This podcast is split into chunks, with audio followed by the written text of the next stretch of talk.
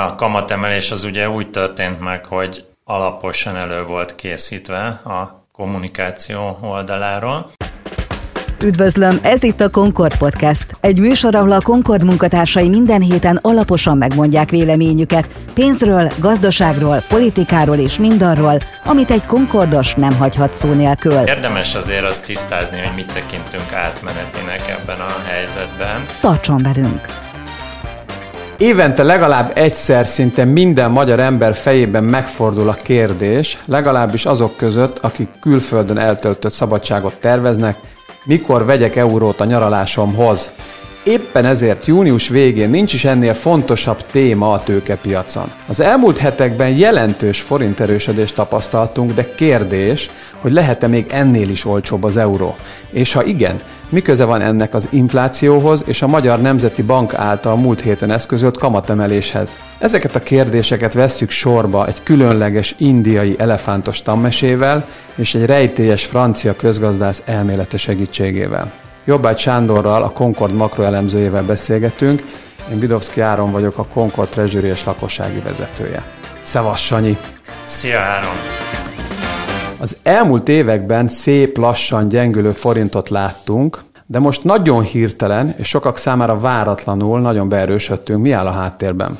Két dolgot mindenképpen érdemes kiemelni a forint erősödéssel kapcsolatban. Az egyik az, amit már vártunk azért korábban is, ami a várható gazdasági nyitással függött össze, és ugye ez a bizonyos gazdasági nyitás, ez be is következett, ahogy a COVID, a vakcinák alakulása ezt lehetővé tette. Ugye egy hatalmas korrekcióról beszéltünk gyakorlatilag, ami most kibontakozóan van a gé dé pé területén. Ugye ezzel összefüggésben lehetett is számítani rá, hogy a, a forintnak a korrekciója is el fog indulni, hiszen hogyha megnézzük a tavalyi évet, egy hatalmas emelkedést láttunk az euró-huf árfolyamban, ugye nagyjából harminc forint, most attól függően, hogy honnan számítjuk pontosan, de nagyjából ez az a mérték az euró-huf árfolyamot tekintve, ami egyfajta COVID prémiumnak tekinthető. Tehát ez az, aminek a kiárazódását úgymond vártuk a gazdasági nyitással, a gazdaság korrekciójával, ugye a tavalyi e, nagy visszaesésnek a kompenzálódásával, hogy ilyen szép szavakat is használjunk, és ez az egyik ok, amiért azt gondolom, hogy azért nem volt teljesen meglepő, hogy ott jött egy forint erősödés, de ugye ennek nyilván az időzítése azért nem volt olyan könnyen belőhető, hogyha csak ez a hatás lett volna. De itt jött a következő dolog, az inflációval párhuzamosan ugye a jegybank elkezdett szigorúbb hangnemet megjeleníteni a kommentárjaiban, és aztán jött a kamatemelés is. Ha ezt a mostani kamatemelést egy picit ilyen történelmi távlatokba akarjuk helyezni, akkor mindenképpen érdemes azt megjegyezni, hogy a Magyar Jegybank utoljára kamatot kétezer-tizenegy. decemberében emelt, közel tíz éve, akkor hat egész hetvenöt százalékról hét százalékra emelte a kamatot. Ezekben az időszakokban egyébként olyan háromszáz és háromszáztíz forint körül mozgott az euró, de kétezer-tizenkettő nyarára, nem kis részben a kamatemelés miatt is, egészen beerősödött az árfolyam kétszázhetvenötig, és aztán utána a következő kilenc évben láttuk ezt a fokozatos gyengülést. És most is azt láttuk, hogy igaz, hogy csak nulla egész hat tizedről nulla egész kilenc tizedre emelte most a kamatot, de ezt egy gyors erősödés forint erősödést követte, ami most egy picit megakadt. Ennek mi lehet az oka?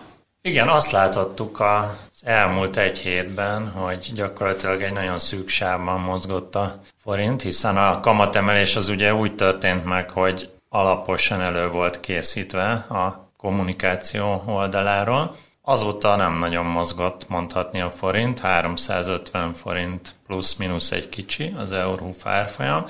Én azt gondolom, hogy több minden is közrejátszott. Nyilván, hogyha konkrét eseményeket keresünk, akkor az egyik az lehet, hogy megint van egy ilyen é u-s csörténk, és hogyha megnézzük a korábbi tapasztalatokat, akár ha csak ugye az elmúlt év végéhez megyünk vissza, amikor a, az idei évben meginduló újabb költségvetési pénzeknek az elfogadásáról, és ennek különböző jogi konstrukciókhoz való kapcsolásáról volt szó, akkor, akkor láthattuk azt, hogy azért megmozgatta az árfolyamot, és nyilván a piaci szereplőknek a figyelmét az, hogy esetleg, esetleg veszélybe kerülhetnek ezek a bizonyos é u-s pénzek.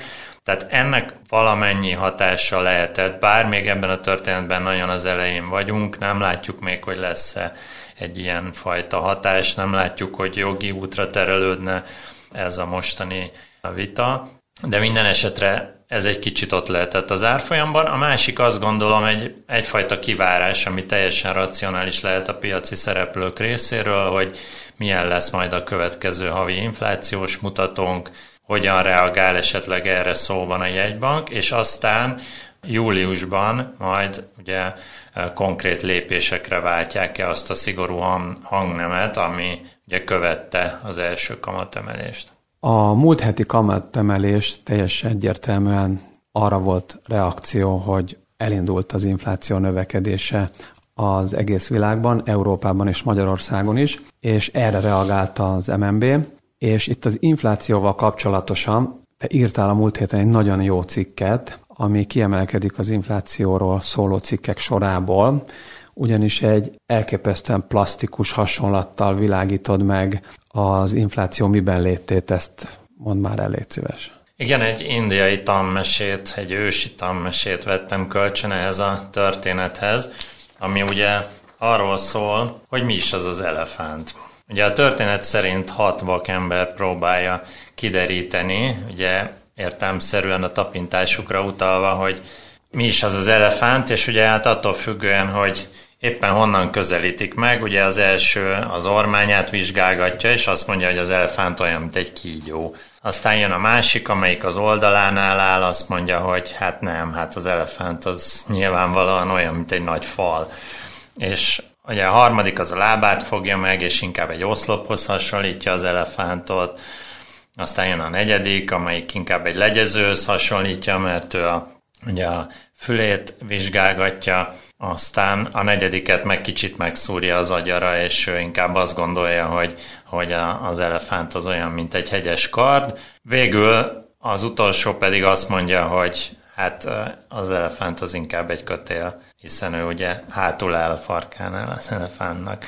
No és ez a történet ez úgy kapcsolható az inflációhoz, hogy mondhatjuk, hogy egy kicsit mi is vakok vagyunk egy olyan időszakban, amikor ilyen hatalmas változásokat látunk az inflációban.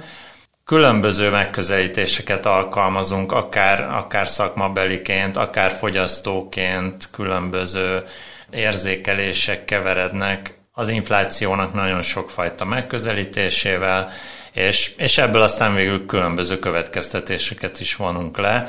Például azzal kapcsolatban, ami most itt az utóbbi időszaknak a nagy kérdése, hogy tartós lesz ez az idei inflációs ugrás, vagy gyorsan elmúlik, mintha itt se lett volna. Akkor az inflációt vizsgálva a sok szempont közül te melyeket tartod fontosnak, vagy a legfontosabbnak? Én azt gondolom, hogy néhányat a nagyon sok közül azért ki tudunk emelni, hogyha azt vizsgáljuk, hogy tartós lesz-e valóban az a fajta megemelkedett inflációs ütem, amit most látunk, és ezek közül az egyik, amit mindenképp kiemelnék, az a bérek alakulása, hogyha a béremelkedés is felgyorsul az árak emelkedésével párhuzamosan, akkor az nagyon könnyen tudja tartósítani az inflációt, illetve ezzel összefüggésben a várakozások alakulása is, hiszen még olyan is előfordulhat, hogy idézőjelben semmi sem történik, de annyira beépül a várakozásokba, hogy az áraknak már pedig emelkedni kell, hogy ez aztán önbeteljesítő módon tényleg az áraknak az emelkedéséhez vezet végül. Ez az, amiről most beszélsz, ez az, amit úgy hívunk, hogy bérárspirál, ugye? Igen, végső esetben ez, ez az, ami kialakulhat, hogyha ez a két párhuzamos folyamat elkezdi egymást erősíteni. Mert a bérárspirálról nekem van egy nagyon jó történetem, amely ezerkilencszázkilencvenkettőben játszódik a Pécsi Közgazdaságtudományi Egyetemen, ahova én is jártam akkoriban, és az történt, hogy fél évkor makroökonomiából mentek a kollokviumok, tehát a, nem a záróvizsgák, hanem a félévi szóbeli vizsgák, és az egyik évfolyam társam Oroszi Sándor tanár úrnál, aki egy rendkívül jó előadó volt, és egy nagyon-nagyon jó szívű ember, kihúzta a tételét, de nem nagyon tudta, ezért Oroszi tanár úr adott neki egy mentő kérdést, annyit mondott, hát akkor beszéljen egy picit a Bérár-spirálról. Leültette oda vele szembe, kapott egy tollat, meg egy papírt, hogy egy picit fölkészüljön, és elkezdett jegyzetelgetni, és ahogy így jegyzetelgetett az évfolyamtársam, így Oroszi tanár úr oda pillantott, és valami nagyon gyanús lett neki abban, ami ott történik a papíron, és azért mondta, hogy olvassa föl, mit írt oda?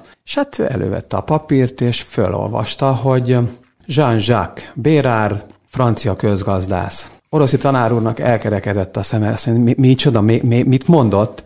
Hát Jean-Jacques Bérard, baira irdes, oda is volt írva franciául, ahogy kell, híres francia közgazdász. Ekkor a tanár úrnak szerintem minden önuralmára szükség volt, hogy már csak annyit tudjon mondani, hogy jó, akkor most hagyja el az irodámat, ez egy óriási egyes. Viszont azóta biztosan tudom, hogy a Bérár-spirál az nem egy magyar összetett szó, hanem Jean-Jacques Bérardról lett elnevezve, és ezt egyébként a minket hallgató fiatal közgazdászoknak és közgazdász hallgatóknak is üzenem, hogy ne higgyenek azoknak a tanároknak, akik ezt a bér és árnak az összefüggésével próbálják meg megmagyarázni. Ez Jean-Jacques Bérardnak az egyik legismertebb elmélete, és most már csak azt kell kiderítenünk, Sanyi, a segítségeddel, hogy ennek mi köze a magyar forinthoz. Hát igen, így születnek a nagy közgazdászok, de a Bérár-spirál, a valódi Bérár-spirál aztán könnyebben meg tud születni. Ugye a forinttal kapcsolatban, hogyha az infláción gondolkodunk, akkor egy kétirányú kapcsolatot érdemes viszont nézni. Az egyik, ami ugye nyilvánvalóan össze is függ a kamatemeléssel, az az, hogy értelemszerűen az erősebb forint az importárakon keresztül egy picit fékezni tudja az inflációt, hogyha ezt a gazdasági szereplők érvényesítik is az áraikban. Ez talán most egy kicsit lassabb folyamat lehet, hiszen ugye tavaly az ellenkező irányba elég sokat ment ez a forint mozgás, de minden esetre lehet egy ilyen hatás, és ez látszik, hogyha nemzetközi szinten körülnézünk, még olyan országokban is, ahol még nem kezdődött el a kamatemelés, de azért igyekeznek egy picit úgy alakítani a folyamatokat, hogy erősebb legyen a deviza, vagy ha amúgy is erősebb akarna úgymond lenni, akkor hagyják is egy picit felértékelődni, most éppen a, az infláció érdekében.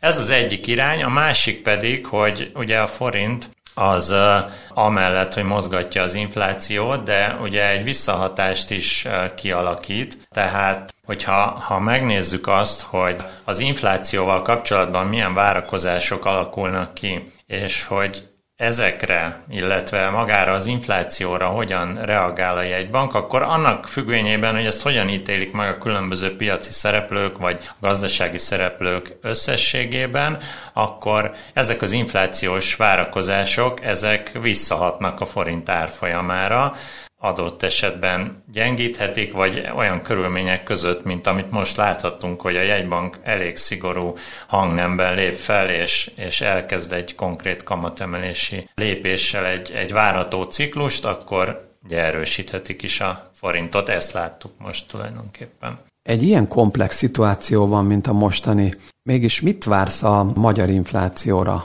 a közeljövőben? Én azt gondolom, hogy összességében azért mégiscsak átmenetének tekinthetjük ezt a mostani helyzetet, akármennyire is ugye egy meglehetősen kockázatos inflációs helyzetben vagyunk, de itt rögtön közbe is vetném azért, mielőtt belebonyolódnék ebbe az összetett érvrendszerbe, hogy érdemes azért azt tisztázni, hogy mit tekintünk átmenetének ebben a helyzetben.